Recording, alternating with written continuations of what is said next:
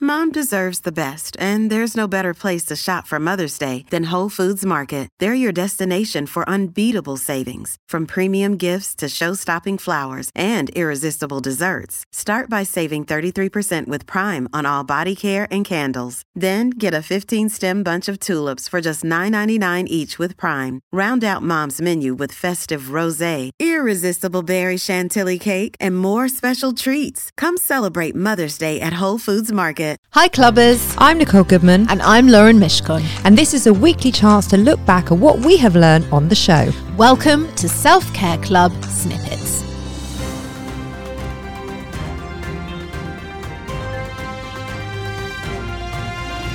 Wellness News Flash.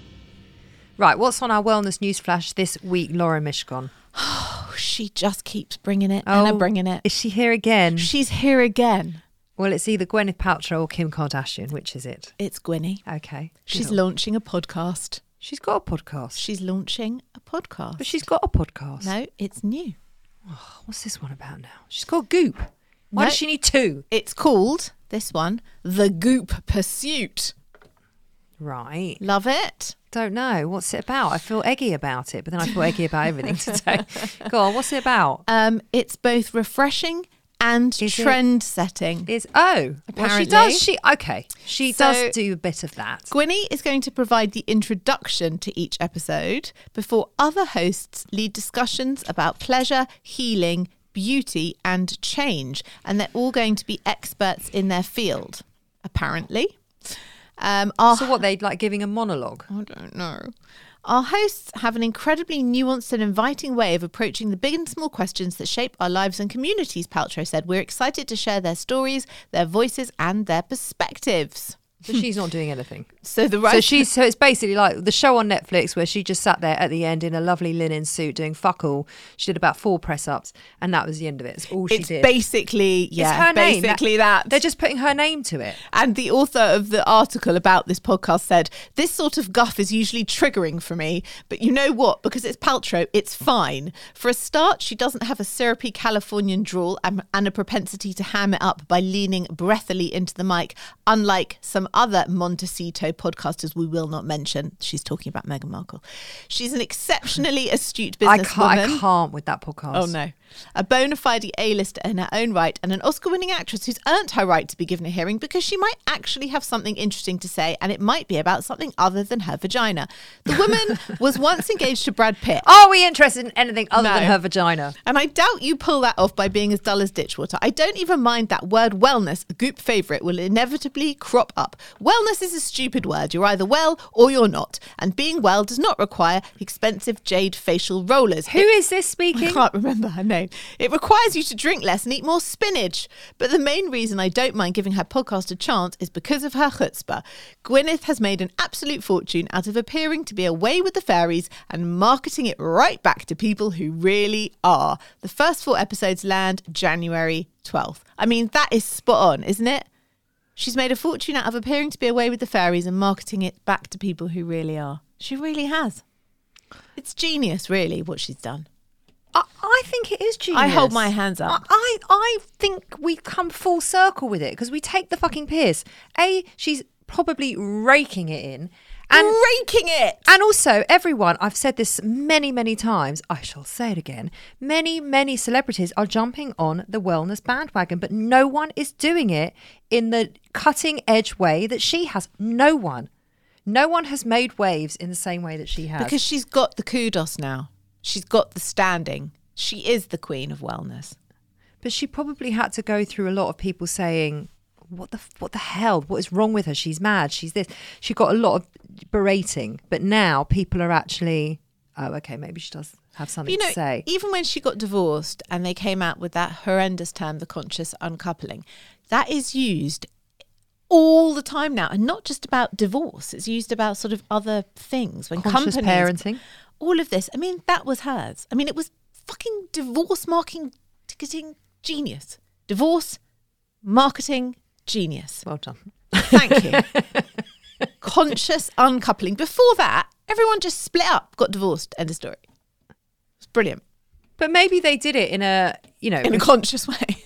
but who's to say? Like, I think there's probably something to be said for conscious uncoupling. Oh, for shiz. And it's But I'm probably just a saying to lot co- healthier than just the normal of what we're used to with divorce and breakups, which is ge- generally never very Look, healthy. we do not know what went on behind the scenes. It could have been absolutely horrendous, but to brand it a conscious uncoupling was a moment of genius. All of the stuff that she's done is a moment of genius. The woman is smart. So what are we saying? We now absolutely respect and rate Gwyneth Paltrow. Of course we do. We'd be fools not to. Yes, we wouldn't even have a podcast without Gwyneth, We would. would we? We would. We just wouldn't have as many funny wellness news flashes. Well, anyway, are you going to listen to it? I have to listen to it. I think we we obviously We have should be to. on it. Oh, I We wish. should be we should be the experts in self-care. Uh, I wish. Well, let's get on to the producers of it then, shall we? yeah. See if we can have an episode. I think we should. We won't even get to talk to her because she doesn't even do it. I she don't just need does to the I intro. don't need to talk to her. I mean I would love I'd to like talk to to, talk to her. her. Oh god, would I love to interview Gwyneth Paltrow on this show. You know what? We have never ever tried to get her on. I mean, I know it's a bit of an ask and it is a little bit far fetched, but you and I Mm. have managed to We've managed break- to get quite a lot done. We have for for two unknown people. We've managed to we we've managed to break through a lot of barriers. Listen, if you don't ask, you don't get. and that comes under asking for what you want. Should we make it our New Year's resolution to try and get Gwynny on the show? Can you even imagine? I think we we might wet ourselves. I don't think I'd be able to speak. I think you'd have to do the interview.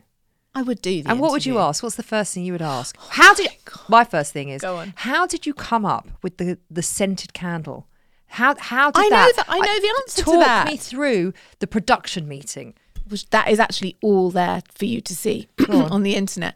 She had a meeting with the guy who was making the candle and she got a whiff of it and she was like, mm, mm, that smells like my vagina. And she was joking.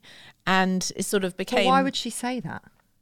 I don't know why she said it, but there's a whole huge article about it. And then it became a joke and then it became the actual name of the candle. And it's all, it's all there in black and white.